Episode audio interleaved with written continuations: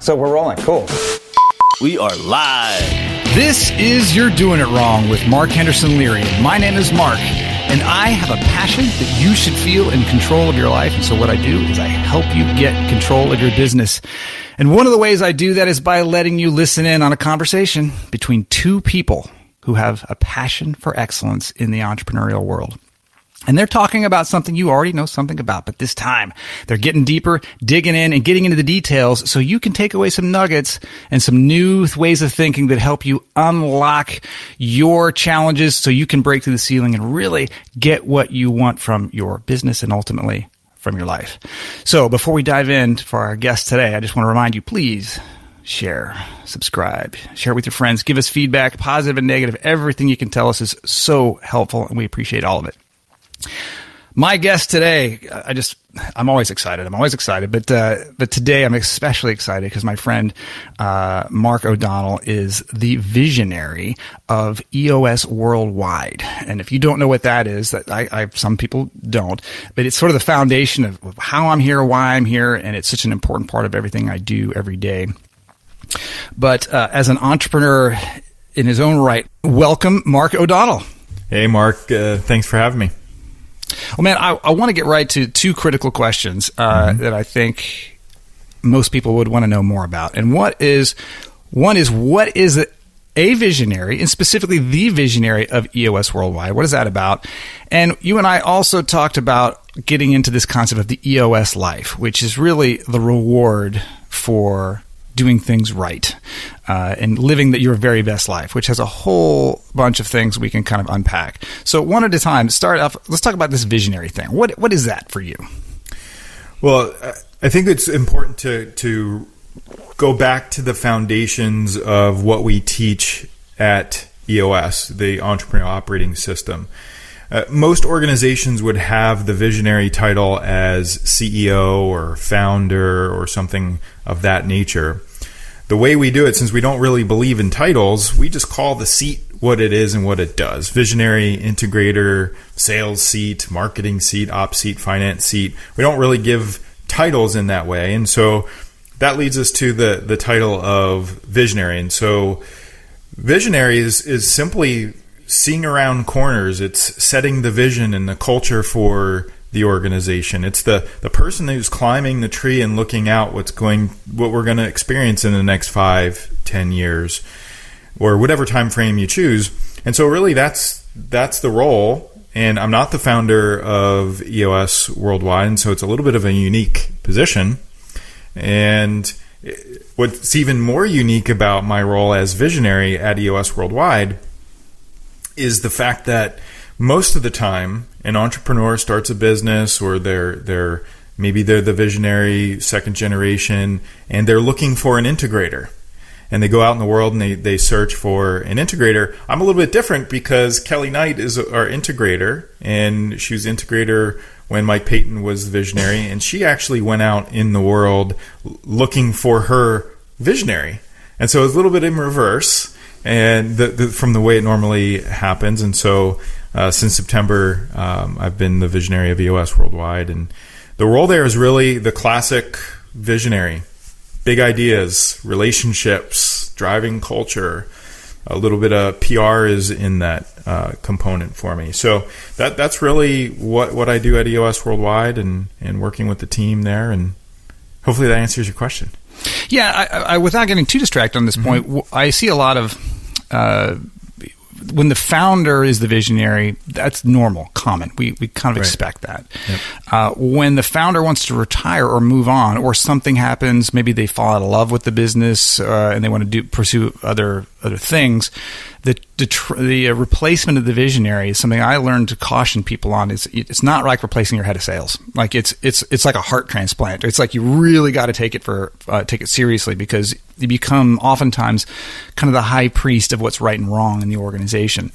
Um, and so it's it, so perhaps I, I may have given it a little more gravitas than you'd feel comfortable with at this point. So speak to that point of, of how do you how do, do you address the situation of a visionary uh, changing of the guard? So I think it's interesting because, and I had a conversation with Dan Sullivan uh, last week. Actually, it might have been earlier this week. It's been a long week. Uh, where he's talking about institutional inertia. And a lot of the, the transition here at, at E O S, you start with Gino. We starting to build it. The business gets to the point where he he, he joked that we have an employee manual now, and so I'm done. Right? Yeah, he said that. He said I swore I would n- I would never work at a company. As soon as we have an employee manual, I'm um, out. And he's out. Yep. And and he devoted forty-five days a year to building E O S Worldwide and did a fantastic job in those forty-five days. And so when Mike Paton... That that bears underlining, right? The forty-five days. He only gave forty-five days a year to building that organization in addition to the rest of the things he did to make money and do other things, which yeah. I h- highlight that because that needs to come back up when we talk more about what the E O S life is. So. That's for sure, yeah. So Mike Paton takes over. He's also a full-time implementer. And I, I don't remember exactly what his days are, but it's really about honoring the past and then looking forward into the future. And so making that visionary transition for myself is, how do I avoid institutional inertia, take all the learning forward with us into the future, take all the good stuff, leave the other stuff b- behind, and rethinking that. And there's a lot of value that comes into those transitions, especially from a, an organization, from an enterprise value perspective, being on the third round of uh, third three times removed from the founder. It shows that the business model is, is viable. It's growing. There's just tremendous value there when you don't have these the earnouts and the the all the different things that come along with that institutional knowledge that can't be torn out of the visionary's head. Well, we we did it at, at E O S three times. So that that point, I think, this deserves some extra attention. The replacement of the visionary, the, hand, the handing over of the baton, is dramatically different in experience depending on how well structured the organization is at the time. For sure. Because because clearly Gino's whole uh, obsession was structure and franchisability. That, that's the essence of it. Uh, so if your organization is in the early stages of trying to get organized and structured, and you as a visionary just wanted to wash your hands of it, the replacement person is a very different person than, we've got a really well-oiled machine and I want to leave and, and maximize. That's a very different uh, experience entirely. It is, and you and you you luckily and for everybody's benefit are, are taking over a very well well oiled machine, and, and you're you're trying to take it to the next level, not trying to fix a whole bunch of uh, dysfunction. The, yeah, that's right. I mean, we, we don't we've run E O S at E O S, go yeah, figure. Yeah, yeah. Uh, although we you know we're P E owned, so we're technically not target market for our, for our own system. um, But we, we run E O S, and we, we run it just like any other entrepreneurial organization. We just do our best, and sometimes we do things great and sometimes not so much. And but you're right, the, the structure of E O S has uh, allowed us to go through those ownership changes, has allowed us to go through leadership changes, by and large without skipping a beat, and allowing freeing us up to focus on the future and where we want to go, all the while honoring where we've been. You know, another thing that just kind of hits me, I, I'm frequently coaching clients and business owners that people changes are good. Like, you want to do them more often than less. Because I do see some leaders who get really upset. Like, every time we meet, there's somebody who needs to be removed from the team. I'm like, that's actually good, because you need to create change and get the right fits for the for the jobs. And, and you clearly had a lot of people in this organization who didn't fit, and, and that's why you had the problems you had. But when I look at E O S Worldwide's track record over the last three years, it has been intentional people change after people change. It's a constant, normalized, this is healthy, this person's tenure is over, this person's, you know, we've, we've got a new seat open. It is on display. Uh, what it is for healthy people changes uh, going on. So it, it's, I mean, as somebody who's in the community, it's, you almost take it for granted. And so it's nice to kind of go, we got this really great firsthand model of, of how this can work and why it should work. For sure, yeah. Yep. Well, so let's talk about the E O S life then. Sure. What is the E O S life? Let's talk about the E O S life. All right. So uh, a couple things with the E O S life. So uh, Gino is launching a new book coming September of twenty twenty-one. So it'll be uh, launched around that time frame. And I have a secret mission, I have to say, that we will have over fifty thousand pre-orders of the book. And that, that's my, my secret mission uh, for Gino, which I'm sure he appreciates. Uh, so the E O S life is, is five things. Okay, so it's number one, doing what you love. Number two is with people you love, making a huge difference, making a big impact in the world, being compensated really, really well, and having time to pursue other passions. So that's what the five things are: doing with what doing what you love, with who you love, making a huge difference, being compensated well, and having time to pursue other passions. That's the E O S life. And when we work with clients, it unlike other operating systems, what's at the core of E O S is entrepreneurial freedom. It's not profits while you get some, while it's not about growth while you will experience it. It's about entrepreneurial freedom and living according to your unique ability, like Dan Sullivan calls it, your sweet spot. So doing what, what you love, surrounding yourself with people who share your core values, you love being with them. And so you get to be your unique, authentic, I call it your six-year-old self. Like we're just a bunch of six-year-olds hanging around with people we love hanging around with. And yet we're making a huge impact in the world. Because we are free from everything, we are authentic selves, we can have a huge impact on the people we work with, the people we interact with.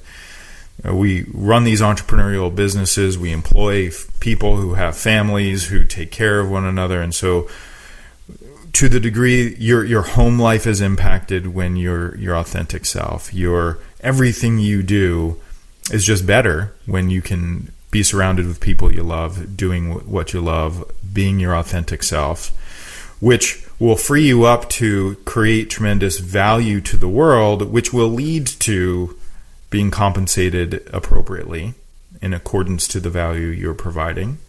And you'll have time to pursue other passions, to spend more time with your family, and do all the things that entrepreneurs kind of struggle with. Uh, entrepreneurs generally are pretty boring if they're right. not balanced. I, I've been pretty boring, trust me, uh, even yeah. recently.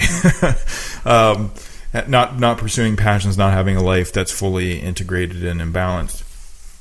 So that that's really what the E O S life is all about, and and the, the tools of E O S provide a platform for you to live those five things, whether you are intending it or not. So we get this question somewhat frequently, and uh, mm-hmm. it is how how much profit does the average E O S company begin to to typically get out of the process? And I've classically responded, so well, you know, there's there's a number, uh, but that's not the question. The question is, uh, what percentage of, of E O S companies get what they want, which allows you to, it requires the question of what do they want? How often do you find entrepreneurs who are um, either confused about what they want, unclear what they want, or just attached to the to the to the profit sales side of things as being the only thing that could matter? Yeah, I think that's a good question, because uh, I there's a, a story that that Gino tells when he was creating E O S, where he uh, asked hired a marketing company to go market E O S, and what happened was they interviewed E O S-run businesses at the beginning stages of, of when Traction was written and things like that. And they said, what is, what is the number one thing that you get? And the response was, I'm living a better life. And they're like, well, how in the world do I sell that? So how do you market living a, a better life? And really, that's what E O S is about. It's about living a better life altogether. So we can't really... How do you measure that? Well, I can't really measure that because it's in the eye of the entrepreneur. Most entrepreneurs, I find, when they start their business, They dream of, you know, sort of the, the tech company billionaires, or selling a company for a lot of money and living a life on a beach, doing nothing all day. And, and that's kind of what they dreamt of when they started their company. And then they go a few years later and they're like, oh, I'm working eighty hours a week and I'm not living the life of, of luxury or freedom that I thought I would, and I'm working harder. And so what I tell clients is that you'll get a ten x return on our work together, and we'll measure ten x in any way you want. Revenue, sure, we can get there. Profit, yep, we can get there too. Freedom, time, we can get there as well. It's just a matter of what you focus on uh, that you'll get. And we'll design rocks around that. We'll design your V T O, your Vision Traction Organizer, around that, and we can get you there. Do you find that people resist the uh, feeling of freedom that comes with that? Like, you start to make some progress and suddenly it's not as hard, that people kind of like, this doesn't feel right. Right, because they, they expect it to be, um, they feel a little guilty, actually. And in a lot of ways, what I find is that entrepreneurs, their their entire identity is wrapped up in, they've created a personality of someone who works eighty hours a week, who, you know, ignores their family half the time, who um, is just a driven, ambitious person. So they've created this entire identity around it.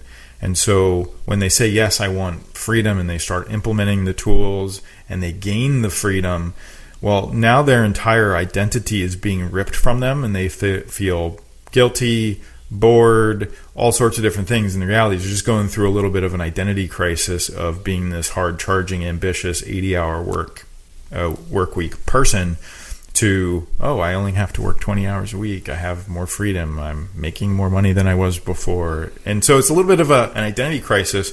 And the reality is, is they they um, they wanted freedom, but they didn't think about a a future that is bigger than what they built. So they they start to lack purpose, and they need something else to do.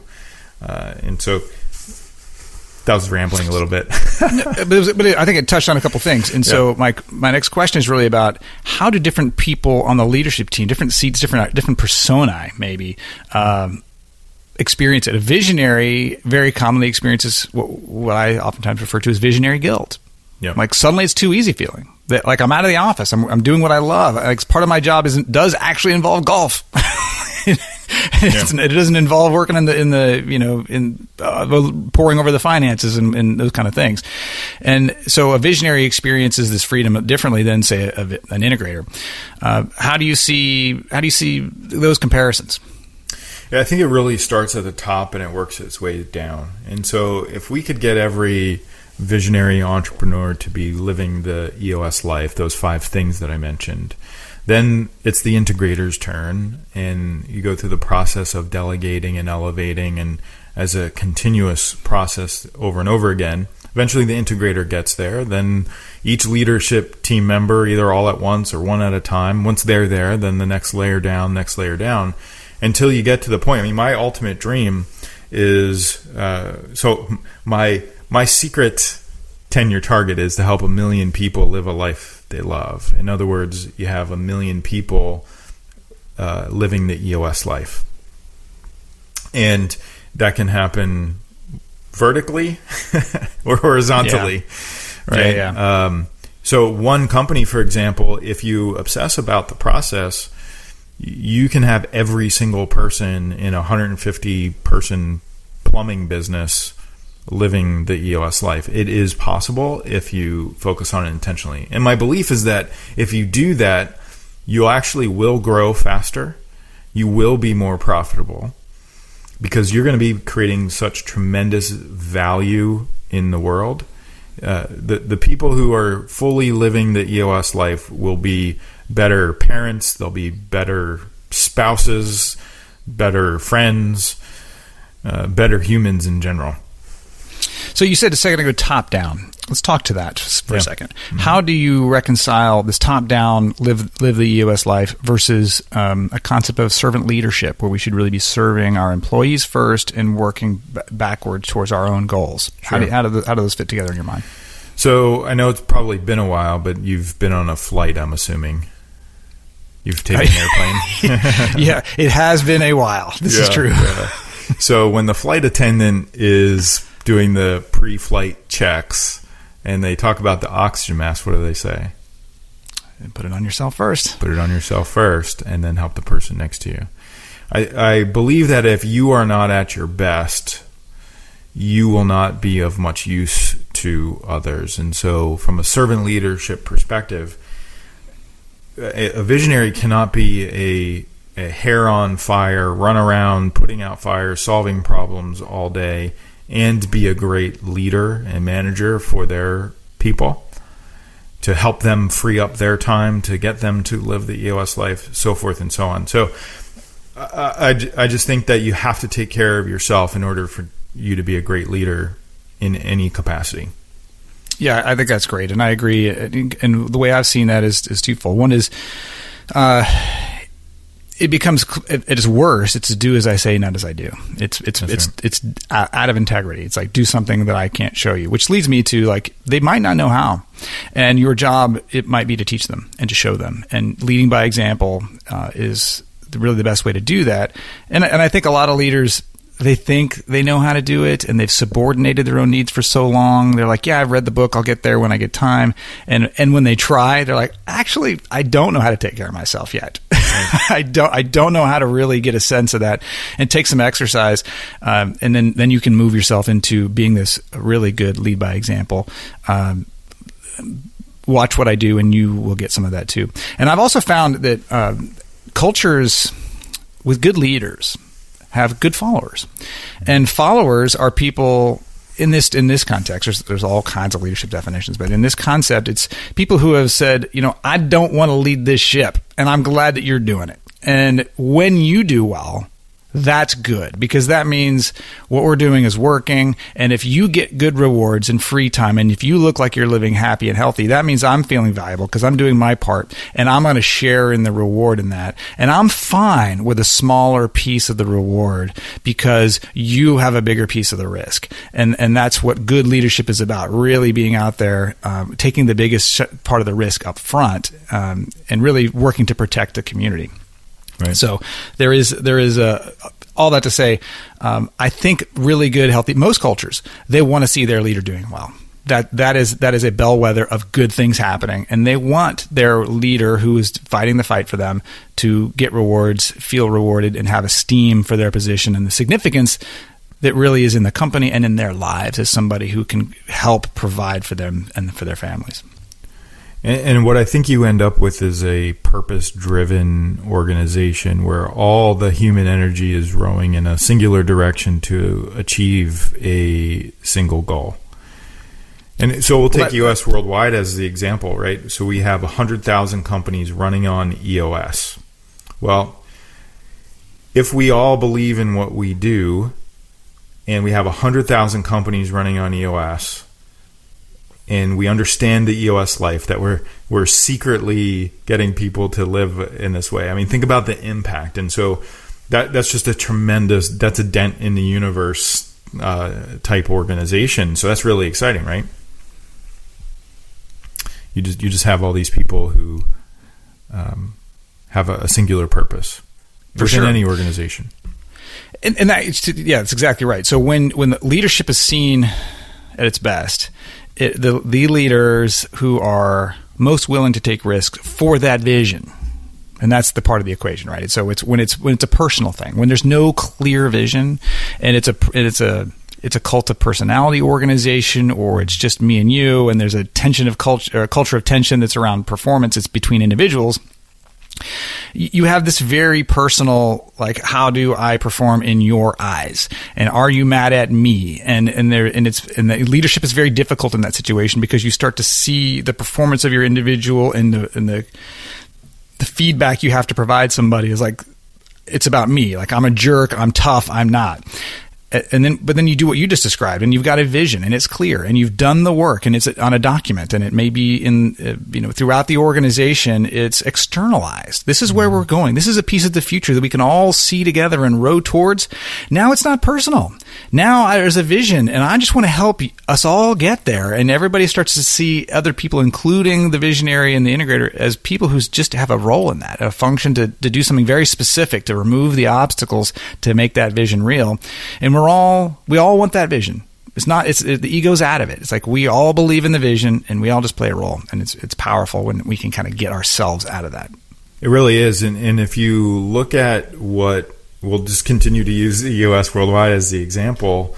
If we were an organization that was a result of a, a cult of personality being Gino Wickman, writing the author of the books, the creator of the system, if he had a desire to be the hero, the the face, and we would just be followers of his, as opposed to building a culture that is purpose-driven and mission-driven, of making this, living the fi- the five things of the E O S life and achieving a goal, we would not near, be as nearly far along as we would. The enterprise value would be less because he could never leave it. He, he's he's out there, uh, and you know you look at uh, same with, with Mike Paton and myself. Ultimately, we have no desire to be the hero, none. It's about how do I have a create a, an army of people that are mission driven, that are purpose driven, that share a culture and a and a set of core values to make a humongous impact in the world. If we were not that, we would just be a completely different type of, of business. And I, and I firmly believe we would not be nearly as far along as we are. Let's talk to that point, because it, it struck me how true what you said is. And people who don't know you listen to this. You know, I know you. I've, I've known you before you were the visionary of this organization. And so when you say, like, I don't want to be the hero, like, I, I know how true that is. Um, and it's, and I was thinking about, like, well, what's the difference? Because I've talked to, and I'm sure you have too, these, these visionary leaders who, Uh, they rave about their culture and their people, and they brag about them in a way that is unrealistic, that makes me go, I bet this person, and I and I find out later that they're a little out of touch, that they that they're that they do kind of have a spotlight addiction, and part of what they're bragging about is a culture that really isn't as good as they think it is, and they're not as in tune with them. But you are in tune. You mean, part of that's because you come from the community. I mean, you we were in the yeah. community doing, you know, you were a, you were a enlisted officer, enlisted, so, you know, foot soldier for a long time, and now yeah. you're, now you're in this, and so that that creates a sense. But speak to that. How does how do how do people get plugged into really mission driven as opposed to, you know, quote unquote mission driven, ego driven leadership? Well, I think I'll, I'll just kind of take you through my my journey to become an E O S implementer, and then really just kind of falling in love with the, the mission and the impact. And it, it took a little bit. It took a little bit, to be honest, because so I, I started as an implementer, and uh, I was running my companies and started using the tools. And what I saw around the room was all of a sudden all these aha moments that were occurring with my clients. And so I was experiencing the purpose. I was experiencing people living and beginning to live the E O S life and being more confident. And so I fell in love with the results that I was getting as a business owner, and uh, as in then an implementer working with over eighty companies and doing hundreds and hundreds of sessions. I quickly realized that it was about we, we've created a platform of of impact for people.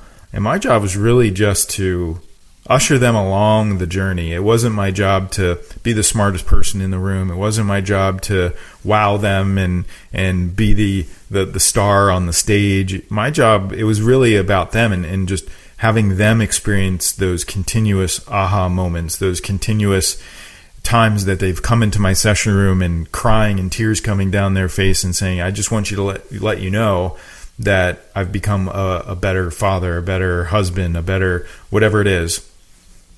I've uh, my employees. I, I had uh, a person um, come up to me. He it was we're not supposed to have, and I tell this story often, we're not supposed to have sessions in the client's space, right? And for whatever reason I did. Long-time employee. This by by space, just to make sure it's, it's like in their, their office. office. In their we have office, a session yeah. in their office. The distraction level is potentially it's super high. Charts, you yeah. can't get work done. Yeah, yeah. And and, and we started at six a.m. Uh, to to avoid that, and you know, set up barriers and things like that. So I'm walking to the, the restroom, and a gentleman comes up to me and says, "Hey, are you that E O S guy?" I'm like, "Yep, that's me. Guilty as charged." And he said, "Hey, just so you know, I, I've working here for over twenty years. And for the very first time in those, I think it was twenty-six years, I actually look forward to coming to work every day." And I was like, oh. didn't wow. expect, didn't see that coming, didn't expect it. And he just said, "Look, we have a clear vision for the organization. We have clear core values, and we're hiring and firing and, and all the people who we all knew shouldn't be working here, but we've tolerated for so long are now gone. Uh, we we are more profitable, yes, but it's really not about that. It's about clarity, and it's about being a mission, purpose driven." And so all of these moments that I've experienced as an implementer made me realize that we are having, and we have the opportunity to to be a a a beacon of light in the world, a Uh, I use the analogy of a lighthouse in the storm. And that's energizing. That that is leaving a legacy versus just making some money. Because I could go and, and be the hero. I can go be the hero, put on a great show for a session, and walk out of there. Um, but would I have the long, long-lasting impact that I would if I um, just make it about them and, and not about me? And so I think inside businesses, inside my clients, the ones that do the best are the ones that have a clear purpose, cause, passion, a core focus, like we call it. And they just, that's what really drives them. The rest of it's just icing or a byproduct of being purpose-driven. Well, this conversation, I think, has gotten to some real depth. And what I've what I'm struck by is that there's two separate topics we started off with, the E O S life and what's a visionary. And they sounded kind of separate. And now I'm like, these are really the same. Uh, and there's and there's even a third point, like impact, right? So, and I guess that's kind of embedded in the E O S life description, mm-hmm. but just for keeping it triangulated, let's say there's an impact, third piece of this. There's the visionary and what that function is, and this E O S life. And I don't think it's a coincidence we're talking about this, uh, and how they all combine together to like be clear on, on the impact we're trying to make, uh, living this amazing life that gives you more energy, and leading an organization um, in, in the in the best way possible. I, and I'm looking at that said, looking at the five uh, outcomes of the E O S life, uh, I, I think that they don't always manifest equally, right? You know, doing what you love. Okay, that's a question. Like, do I love this? Do I not? With people you love, do I like these people? Do I not like these people? You, you might you might get one of those on any given day, and you'd have to think about the other. Um, you know, making a, making an impact, making a difference. I guess that goes into that third piece. Uh, really making the impact. Um, fairly compensated in whatever way, which sometimes that's money, sometimes that's time. Uh, and some days, you know, that's that's kind of here or not. And then time to do other things. And what are other things? It might be create new companies, spend time with family or recreation, which ends up being sort of this fuel for a better person. But after having reviewed all that, I would love for you to kind of tell me a little bit about your journey in past lives, current, recent lives, and current lives of how the E O S life has manifest for you, and, and, and how did you sort of Um, inventory it and assess it. 'Cause I'm guessing you didn't just sort of flip a switch one morning and say, like, "Oh, bam, they're all here." Yeah, and and I think throughout your your journey, you do go in and out of all of those things, and as long as you're intentionally going through a a process and following what I call divine hints, you you you make progress along the path of those five divine things. Divine hints. Yeah, and I'll explain what I mean by that. Yeah, I'd love some examples. It's exciting. Yeah. So I'll just start with the first one, with doing what, what, what you love. So for me, you know, I started my career as an engineer in pharma, of of wow. all places. Yeah. And worked for, for big pharma companies. Um, and there was parts of that that I loved and parts that I did not love. So I didn't appreciate the bureaucracy of, of working within a pharmaceutical company as an F D A regulated industry. There's lots and lots of rules, appropriately so, but it, it's like being an engineer with one arm tied behind your back. And so yeah. there was some, some components of that. And I ran big projects. Uh, you know, I was twenty-three years old running two hundred fifty million dollars projects for a big pharma company. And um, all the, the experimentation, the testing, I just loved all, all of that. Uh, running the business side of those projects, I loved all of that. But then when it came down to like actually doing the work, not so much. I was good at it, okay. but I didn't really like it that much. So I just... I really realized that there's some things that I just am drawn to, and I didn't know why. And that's why I call it the divine hint. Is like, for whatever reason, I was just fascinated and motivated by the business end of a, of a pharmaceutical project and, and producing a drug, and less so of the actual engineering and the tedium of documentation and all the other things that came along with it, and the bureaucracy stuff, yeah. that goes along with it. Like, well, yeah. why can't we just do it this way? It's much more efficient and effective. Well, you know, this group doesn't make as much money, and this is going to make me look bad, and I'm not going to, you know, outlive or, you know, move up the corporate ladder. So I started my company then uh, as a uh, engineering consulting business with my brother. And we, I was systematically getting rid of the, the things I didn't like about pharma and keeping all the things that I did. Running projects, being creative, and focusing on the business side. Running my business of engineers serving serving pharma. And it, we, we would talk about that as the delegate and elevate tool now. I didn't call it that then, where you have these four quadrants of love great, like good, don't like but good, and, and uh, don't like and not good. I was just systematically over time following the things that were fascinating and motivating to me, those divine hints. And I didn't know why I liked it, and I didn't know why it gave me energy and had passion around it, but I just kept following it. And I think one thing to know about me is that the way I grew up was my brother and I had infinite freedom growing up. Uh, of course, you know, growing up in the eighties, uh, parents were not, you know, as intensely focused on their children as they are now. It was a much safer world, apparently. It's a much well, more dangerous it, world now. Yeah. It, it, it wasn't, but we didn't know any better. No, I know. Of, you know.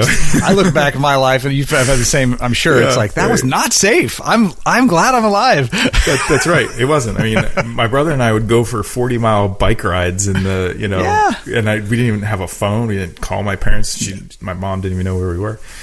Um, and, and so I was homeschooled. And we traveled all over the, the world, and uh, my brother and I, being fifteen months uh, apart, we were given infinite amount of freedom to do whatever we wanted. So, for example, I finished all of my high school curriculum that was required by the state of Pennsylvania by the middle of tenth grade, because I was given infinite freedom to go as fast or slow as I wanted. Wow. And so you were um, smarter than I am. That's for sure. I know, no, I, I just had to, I had no, like we, t- we needed to learn calculus. So we rode our bikes to the Walden bookstore and bought a book on calculus and taught ourselves calculus. Okay. Cause we just had to pass I, a test. Right? I, I, we, I guess I can imagine that, that's, that's interesting because yeah. I can imagine very different. I don't want to get on that rabbit trail, and you, yeah. you and I should talk about that later, but yeah. uh, you know, that's interesting. I, that's anyway, continue. So just to give you a sense of, I um, did not grow up in a way that social norms would box me in, or the you should do this or you should do that to be a normal kid in the, in the United States. Uh, so I didn't have any of those constraints around me. And so starting our businesses, well, why would you go do that? Well, why not? Like I... There's no constraints to the, our thinking uh, in that way. So it was right, right. actually a big advantage to be a homeschooled kid uh, in a world where, you know, my dad was at work and my mom was doing whatever she was doing. And sometimes we were in a classroom, but rarely.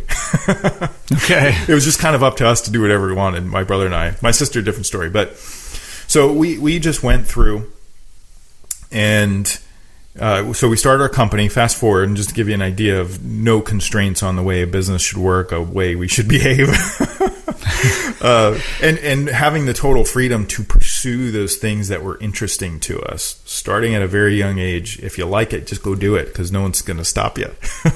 Yeah, yeah. And so we, we started our company, we merged it, we started growing very quickly. Um, we had four partners. I just kept continually, continuously delegating off the things that were, were getting boring to me. So I would go start a, a new office in a different state, and as soon as it got boring, I would ditch it. Because I would just find, oh, well, someone else can take that over. I'll, I'll just find someone to replace me here and, and move on. Continuously just following those divine hints. And so when I came to... Um, Came to E O S in a very strange place, which was at the Pentagon having lunch with a three-star general. And I uh, was hosted by Jonathan Smith, who you know, and who's... I have a very similar story. I have, I've been in that room, and I I, I think I only had a two-star general at the time. Ah, and I yeah. had... It's, it's that's because Jonathan core value story. That, that's because Jonathan wasn't your host, I guess. No, Jonathan, um, well, Jonathan was my host, Oh, he actually. was? Oh, yeah. Interesting. That's cool. Um, so anyway, uh, being introduced to E O S... Then getting really passionate about those aha moments that I was seeing on the other side of the table, teaching the tools, and really just, again, following those divine hints of, for whatever reason, I'm really interested in this. I'm just going to go do this now. Having the freedom of thinking to just, why not? Just going to go do it. And so I did. And so the same with my implementer business, then going to coach, head coach, then visionary, just continuously following those divine hints as I go. I don't understand why they're there. I don't understand why I'm super interested and excited and passionate about one thing and not the other. But I think my job here is just to follow it and see where it goes. Just yeah. pull the thread. Um, and what I found too is that the more I do that, the more I learn, the more capability that I create for myself. And the result of that is I'm compensated more and more and more and more as I go. I think a lot of people in the world, they, um, they're penned in by their thinking, their capability, and their learning. And the result of that is their the, the way they're compensated is reduced in a lot of ways because they just simply aren't adding more and more value to the world. They're not gaining more capability, and therefore they're just not getting paid more. Uh, you know, uh, Patrick Mahomes, you know, big contract, right? five hundred million dollars deal. People complain, like, why in the world is this kid, twenty-three years old or whatever, getting paid that much? I've been working at my job for fifteen years, and I have, you know, I'm not making a fraction uh, of that, and I haven't gotten a raise like that. Like, well... You also haven't been, you just done the same thing for the last fifteen years over and over again. Your capability hasn't risen. You're not any more experienced than you were before because you didn't obsess about learning and getting better and growing. You're not following the divine hints, and it's holding you back. Well, one of the themes that's coming up in several of the interviews I've done is mm-hmm. this relationship between building skills uh, and versus building relationships. Sure. And, and, what you described there didn't necessarily line up exactly with that. So I, I'm curious what your thoughts are on, uh, well, what I heard at one point was that people are kind of socialized to build asset value internally in one of two ways. And one is to think of the skills they can they can gain, the knowledge they can consume, and the books they can read. And this is sort of the craftsman mentality and or scientist mentality of like, I am the tool and I need to be a better, better tool. Uh, and then there is the relationship model, which is people are the source of value. And that the more I can have a better use of network and, and have relationships, those can parlay in, into very different assets. And I guess maybe I'm going to want to expand my thinking because I've, I've kind of oversimplified it in the past that, you know, there's a linear growth to that first A first model, and there's an exponential growth to the second model. But I heard you describe that maybe there is an exponential growth model in the first one too, if you're thinking in terms of skills that have multiplier impact. But you know, my ha- my thinking's half baked at this point. Sort of re- react to that. How how do yeah. you think about that exponential impact in terms of what are the things that make the exponential impact possible? So it's it's interesting because as you grow your personal capability, you then find yourself hanging around with different types of people, because people will help you. Iron sharpens iron, right? And so as you continuously upgrade your skills, you're going to be in contact with different types of of people that are also on a similar journey and path to you. So I don't look at the relationship building and the the exponential, hey, I know a person who could do this for me, do that for me, which is an exponential growth factor, but you have to actually get to the room. You got to be able to get into the, the room and be curious about what are what are people at who, at a perceived higher level than I. What what are they doing? What are they learning? How are they thinking? What's different about them? How can I get myself into that room? Well, I got to gain a bunch of skills to get into that room, and then once I'm there, and your network's expanding, your relationships are expanding, everything you do is just getting bigger and bigger and bigger. So I I, I think the your personal capabilities and skills and relationships are all intertwined with one another. You you can't be, if I'm a very low-skilled person who has no desire in getting better or growing, uh, then I'm just going to be with people who are on the equal playing field as me. And I can try to network all I want. It's just nobody, it just won't go anywhere because I have no value to offer them. And if I don't have any value to offer them, well, chances are my network's not going to go anywhere. So you just got to be a really useful person in order to grow. Yeah, useful. Util- there's utility there. And so I, I, I don't know that we're going to get to the bottom of this because I think we're kind of seeding more questions than answers because yeah. I, I do think that I do think there's something to the priority. That if your primary goal is to sharpen your skills, that's going to create a different animal than somebody whose the primary goal is to create relationships, even if you're also interested uh, in doing the other. And so if I, I think that matters. And, and there are those people, particularly in a place like Texas, mm-hmm. where we have people who self-describe as not that smart. And they seem, you know, they seem simple. They dress simply. And Texas is really good at doing this to you. They, you know, they, they, the the guy who just has the jeans and the, and the and the beat up boots, and you know, and just maybe wearing like a golf shirt that he's washed like a thousand times. Uh, and you know, this person is very possibly the billionaire in the room. Yep. Uh, and and will and you learn you learn to identify it after a while.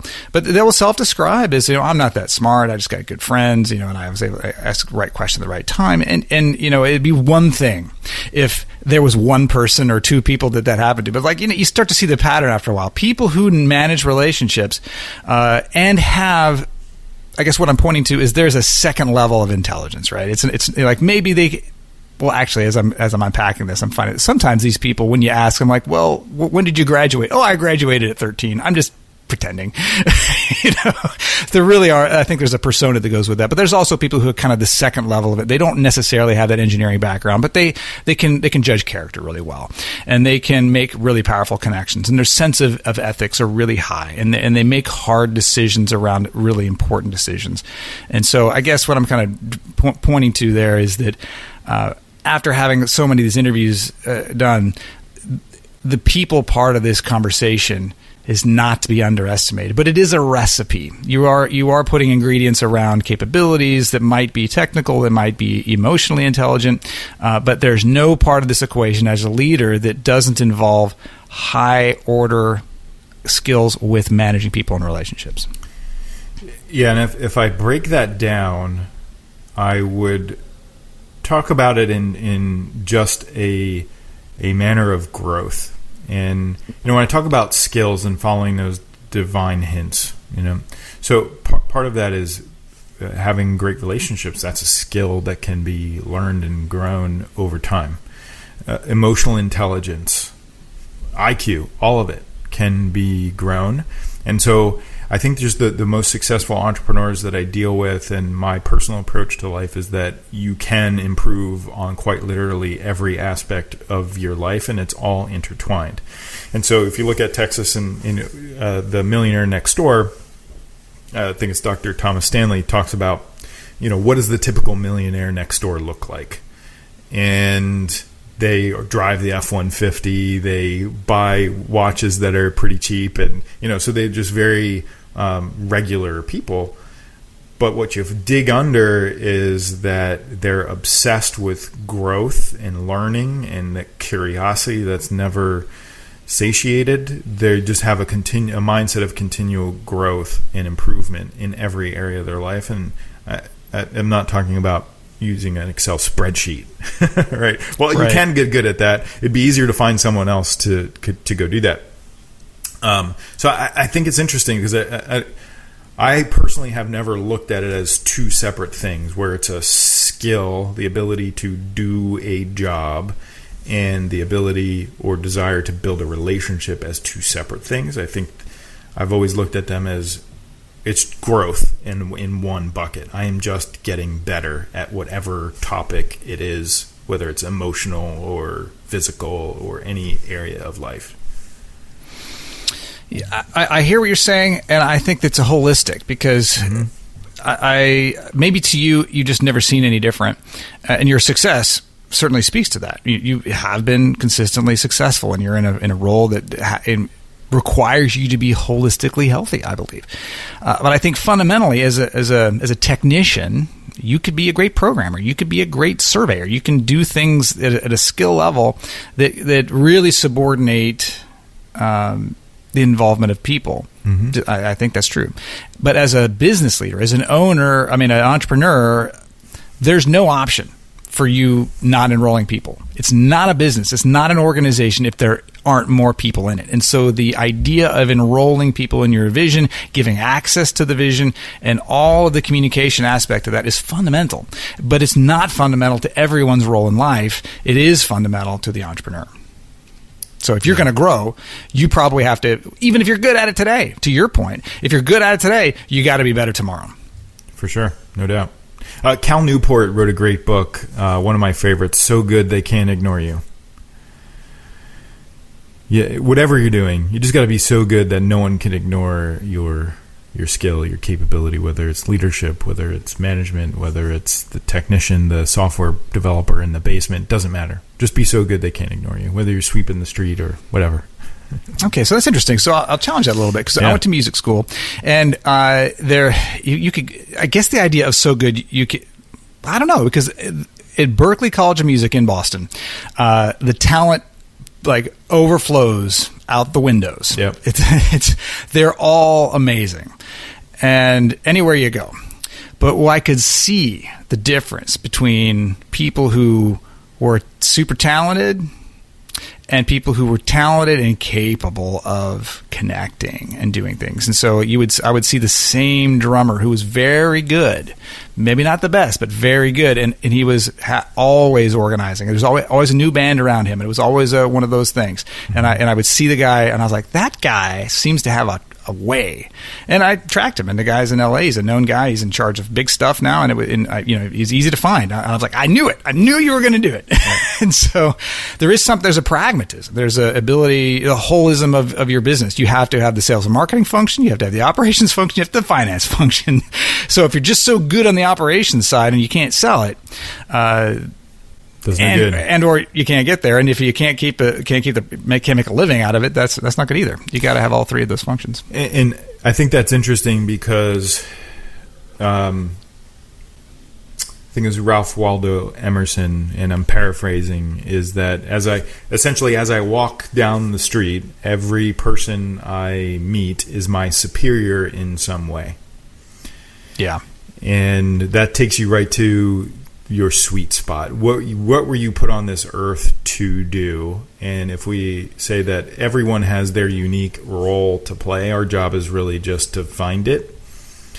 It's not going to be this, everyone, you know, is kind of having to get better at all kinds of different things. It's, you just got to pull those strings, those divine hands, keep following it so you can be your unique, authentic self.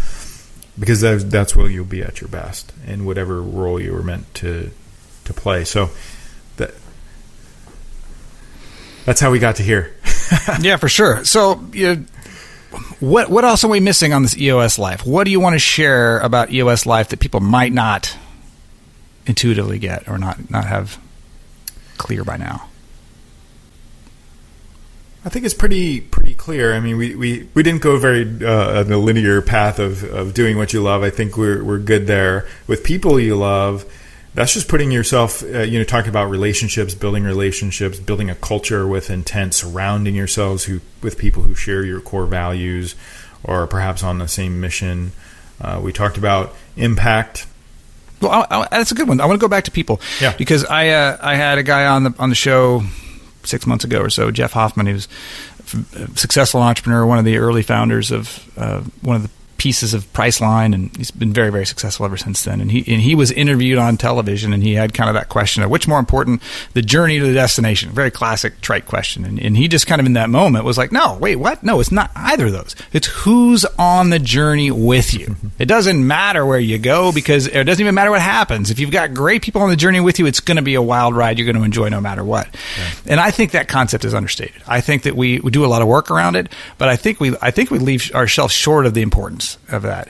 What have you done to make sure you're around the people who just are the very best in the world to be hanging out with? Well, I think there's a couple things. Uh, in w- with the story of my background, my brother and I have always been very close and, and built a, a company, and we merged with two partners, and we had a culture we loved initially. But over time, it became a culture that I was not, I, did, I personally did not fit into. And it was a company I owned, right? So, okay, so you did not fit into your own culture. I did not fit into my own culture. And so what happened was that was part of the my first Q C E, Quarterly Collaborative Exchange, with, I think it was about the time, forty implementers in the world at the time. And... Wow. I came to my first Q C. Right now, right? Yeah, that's right. Uh, three ninety-five, I think. For the very first time, I was I went into a room. I'm like, either I accidentally joined a cult, or I'm surrounded by people who think like I do, who behave like I do, and this is a place where I want to be. And so I've never left since then. Obviously, clearly. What that led me to was obviously selling my, my companies and understanding then the importance of culture, of surrounding yourself with people who think and who, and, and when I say think, I mean people who just value what you value. It's not, I mean, I absolutely uh, appreciate and believe that diversity of thought should be there, and background and experience and all those different things are very, very important. But when you boil it all down to what do, what do you hold dear, what are your values, and if you surround yourself with people who uh, believe what you believe at its core, it feels like home to you. And so that's what I experienced the very first time I, I came into the E O S community. And then to expand upon that, joining Strategic Coach, being surrounded by a bunch of other crazy entrepreneurs, Uh, that felt like home to me as as well. And so that that's really what surrounding yourself with people you love, or really surrounding yourself who with people who either are on the same mission as you or value at its core what you value and believe what you believe at its at its core. Once you're there, you feel like you're at home and that you're meant to be. And so that, that that's really what it feels like when you go into your office and you just, you know, it, it is who you are uh, with uh, on those journeys. Um, it, it matters a lot. So I guess going back to that feeling of the you didn't fit your own business's culture anymore, yeah. What would you tell people to in terms of that divine hint mm-hmm. around uh, around that feeling of so say they go to the office and. Yeah. And they're like, eh, how do they know, like, maybe I should leave this business, or maybe I haven't done such a good job of curating my core values here, or we need a, a culture upgrade? Because that's, I'll go back to that point. That's the question I'm asking you. If I'm your implementer and you say, like, I don't love it anymore, I'm going to say, like, are you the wrong fit or are they the wrong fit? And we got to make a decision. And you said I'm the wrong fit, which is probably right. Not the most common answer, right? Right. Right. So how how does somebody, if somebody's going to the office and they're like, I don't think I like that many of these people here, which I'll bet is a very high number of business owners right now. Uh, how do they, how do they first, how, what should they do with that? I think you got to do some soul searching and figure out what that is, and, and doing what's best for the business or best for yourself. And, you know, for, for me, my situation was unique in that I had, or maybe not unique, I had a, a, quite a few business partners. And as I was observing, it, it became the, the culture was more about money than it was about growth and prestige and status versus let's grow a big company that makes a big difference. It was best for that business that those partners continued going after the dollars versus the impact and the growth. And okay. so it, it became clear there was already, and I used the term institutional inertia earlier. Yeah. There was already so much inertia down the path that I just, it was untenable for me to, to stay. I, I would also say that Uh, businesses can outgrow you and your capability and your desire. And so at some point in time, your business sort of takes a, a life of its own and starts to create a culture of its own. And you just got to know when it's time to go. I mean, just like we talked about earlier with Gino leaving E O S Worldwide, now it wasn't a cultural thing because he still comes to every quarterly collaborative and joins in with everybody else. But it was the business itself outgrew what he wanted to be and do and part of his sweet spot. And so that that's really the point that I came. So it's really just being open and honest with yourself of where you really want to go with your life. You have one life to live. It's not dress rehearsal. So if you've created something that you're not especially proud of, uh, it's okay to go. It's okay to go. Yeah, that's uh, that's awesome. Time, the, the time for other pursuits. Spe- I think that's an interesting one because I, I I've come to all kind of time for other pursuits, time for other passions, whatever the P is that you want to substitute. I think is kind of where this goes. Is make sure you in, are enjoying your life, and, and there's a lot of ways that can be interpreted. Uh, what does that mean to you, and, and how did how did you have you encountered that? Yeah, because I know you can get a little obsessive about work. I've seen you get very busy in that time for other pursuits. Yeah. Uh, I'm betting there have been times when you have been uh, hard pressed to, to claim that you've got time for other pursuits. Yeah, and uh, you know, for for me, even recently, and so you know, truth be told, this is an area that I've struggled as an entrepreneur since the beginning. Um, and are you familiar with the Enneagram? Yeah. In fact, I just uh, did an interview yesterday on uh, on it. So oh, awesome. So I'm at Enneagram seven, go figure, okay. Which is a visionary. And I, I'm an S P, which means a self-preservationist.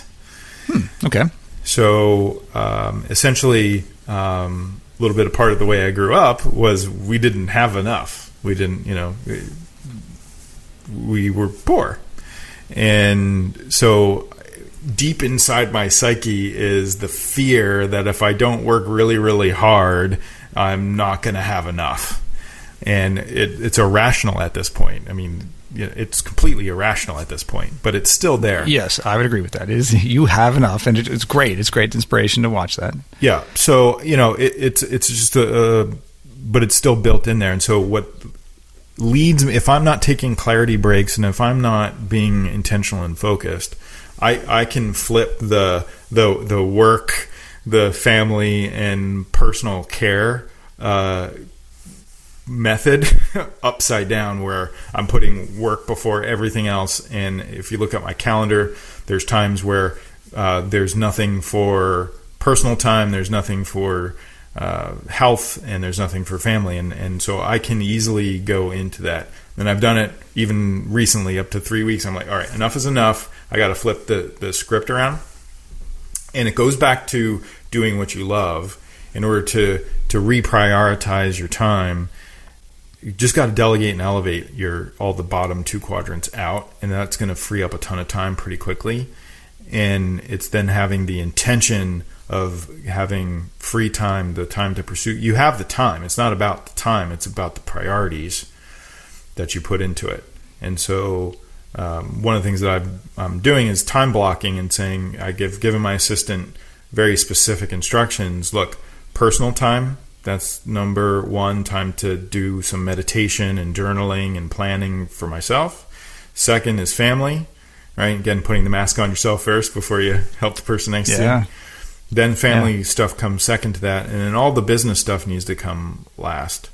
And so what people will read in, in Gino's book when it comes out in September is the concept of this type of planning and um, and creating a work container and do, doing those types of things. So I personally just have a lot of work to do in this area. I haven't been very good mm. at it. Well, so I'm, I'm assuming that like just the, just the attempt at making it better creates good, better, more, more healthy outcomes for you.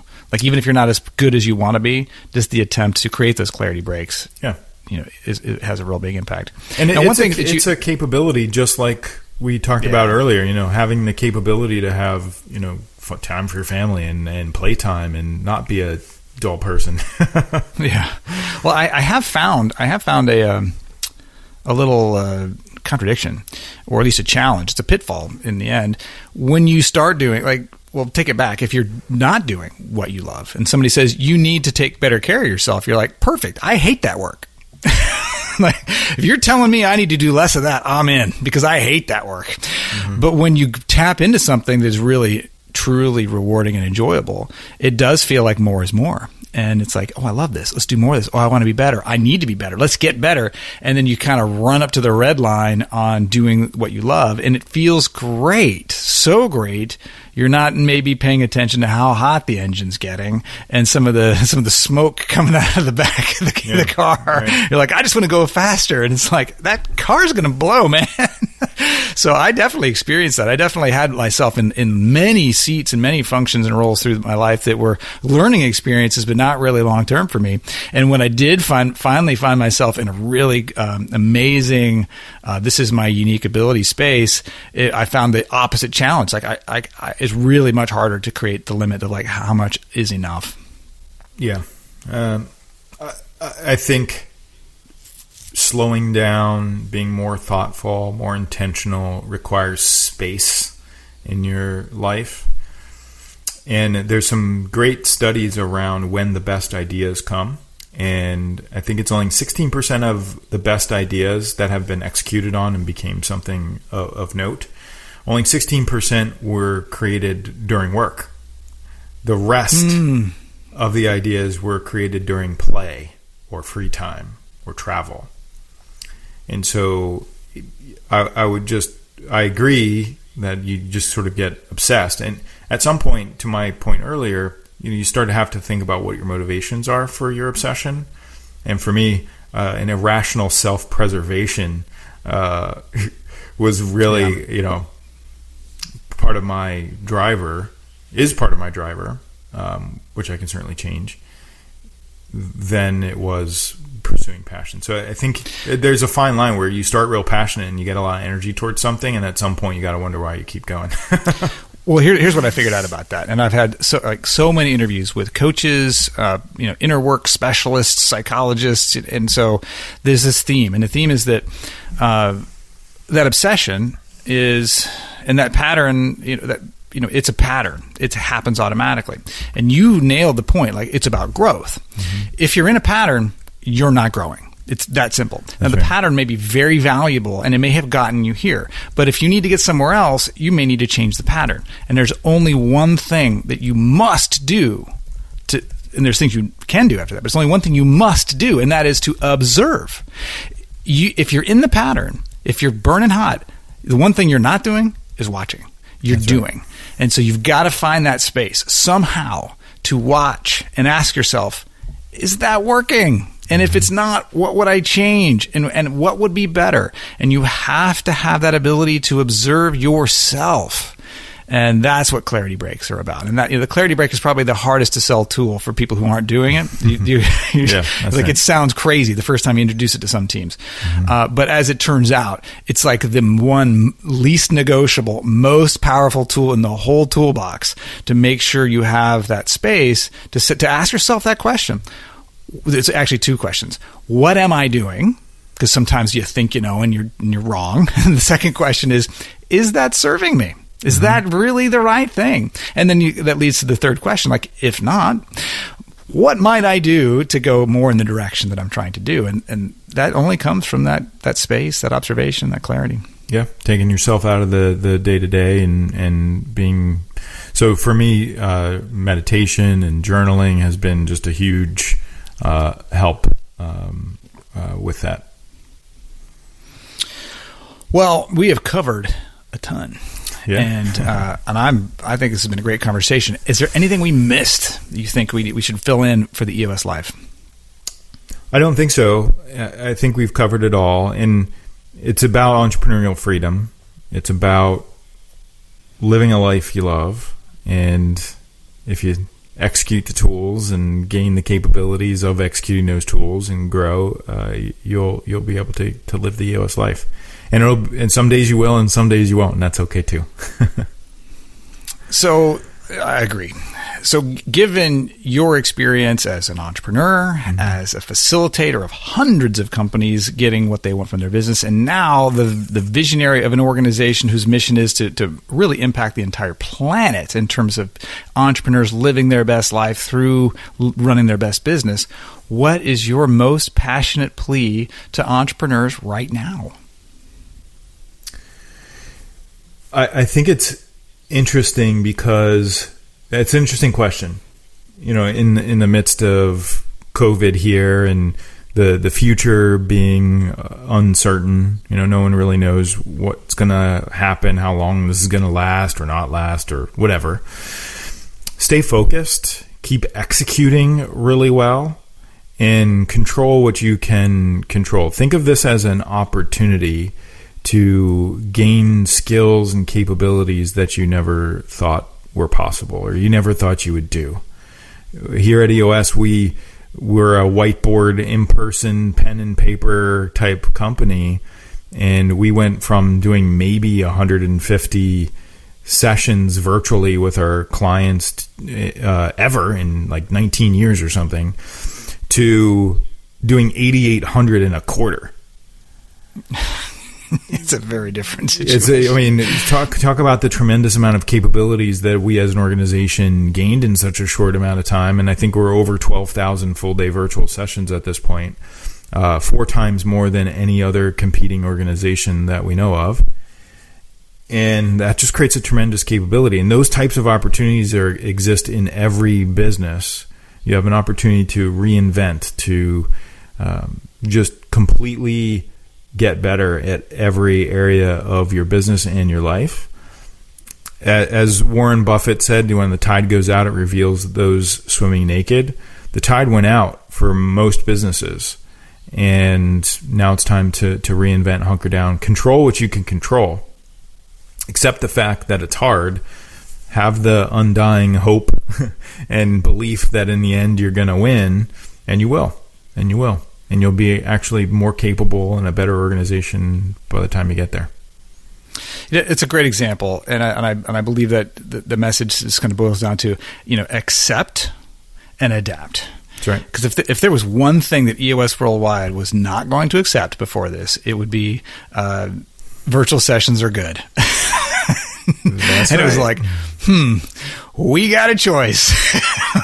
And so it, it turned very quickly. All right, we're going to make the best of this. And it turned out uh, to be really, really good. It really has. I mean, we've had such a big impact. As I talk to implementers, there are more companies now having their best quarters ever for revenue and profit than ever before. And while, yes, there's been some casualties here and there, but we've had restaurants completely transform into different types of businesses. We've had mall kiosk companies completely change their business model and have a, a small hit, then become better than ever. We're, we're we're seeing this, the power of focus and execution and the willingness to change and adapt works. Um, so, yeah. Well, man, I really appreciate it. That's such a great gift. Your time, your wisdom, your experience. I'm I'm super grateful for this. We've we've covered a ton. Uh, if somebody wanted to continue the conversation, and, and you know, how does somebody find you, observe you in the world? Uh, you know, what's the easiest way to, to know where you're up to? Sure, uh, they can email me at m o donnell m o d o n n e l l at e o s worldwide dot com. Straightforward, man. So th- I'm grateful. It's been a great session. I, I really believe this is going to be helpful to visionaries, people trying to understand the visionary. Uh, I think best, um, giving some permission to be themselves uh, as visionaries. Uh, is, I've learned a lot in this, and I'm, I'm grateful for the time. Thank you. So that's it for today. Don't forget to subscribe, share with friends, make sure you leave the feedback, get this in the hands. If you've got a visionary that you know it doesn't really understand themselves at this point, this would be a great thing to get in their hands and, and let them kind of hear this perspective uh, and, and help them see, see themselves better. Uh, we'll see you next time on You're Doing It Wrong with me, Mark Henderson Leary. This is You're Doing It Wrong with Mark Henderson Leary. For more episodes and to subscribe, go to leary dot c c.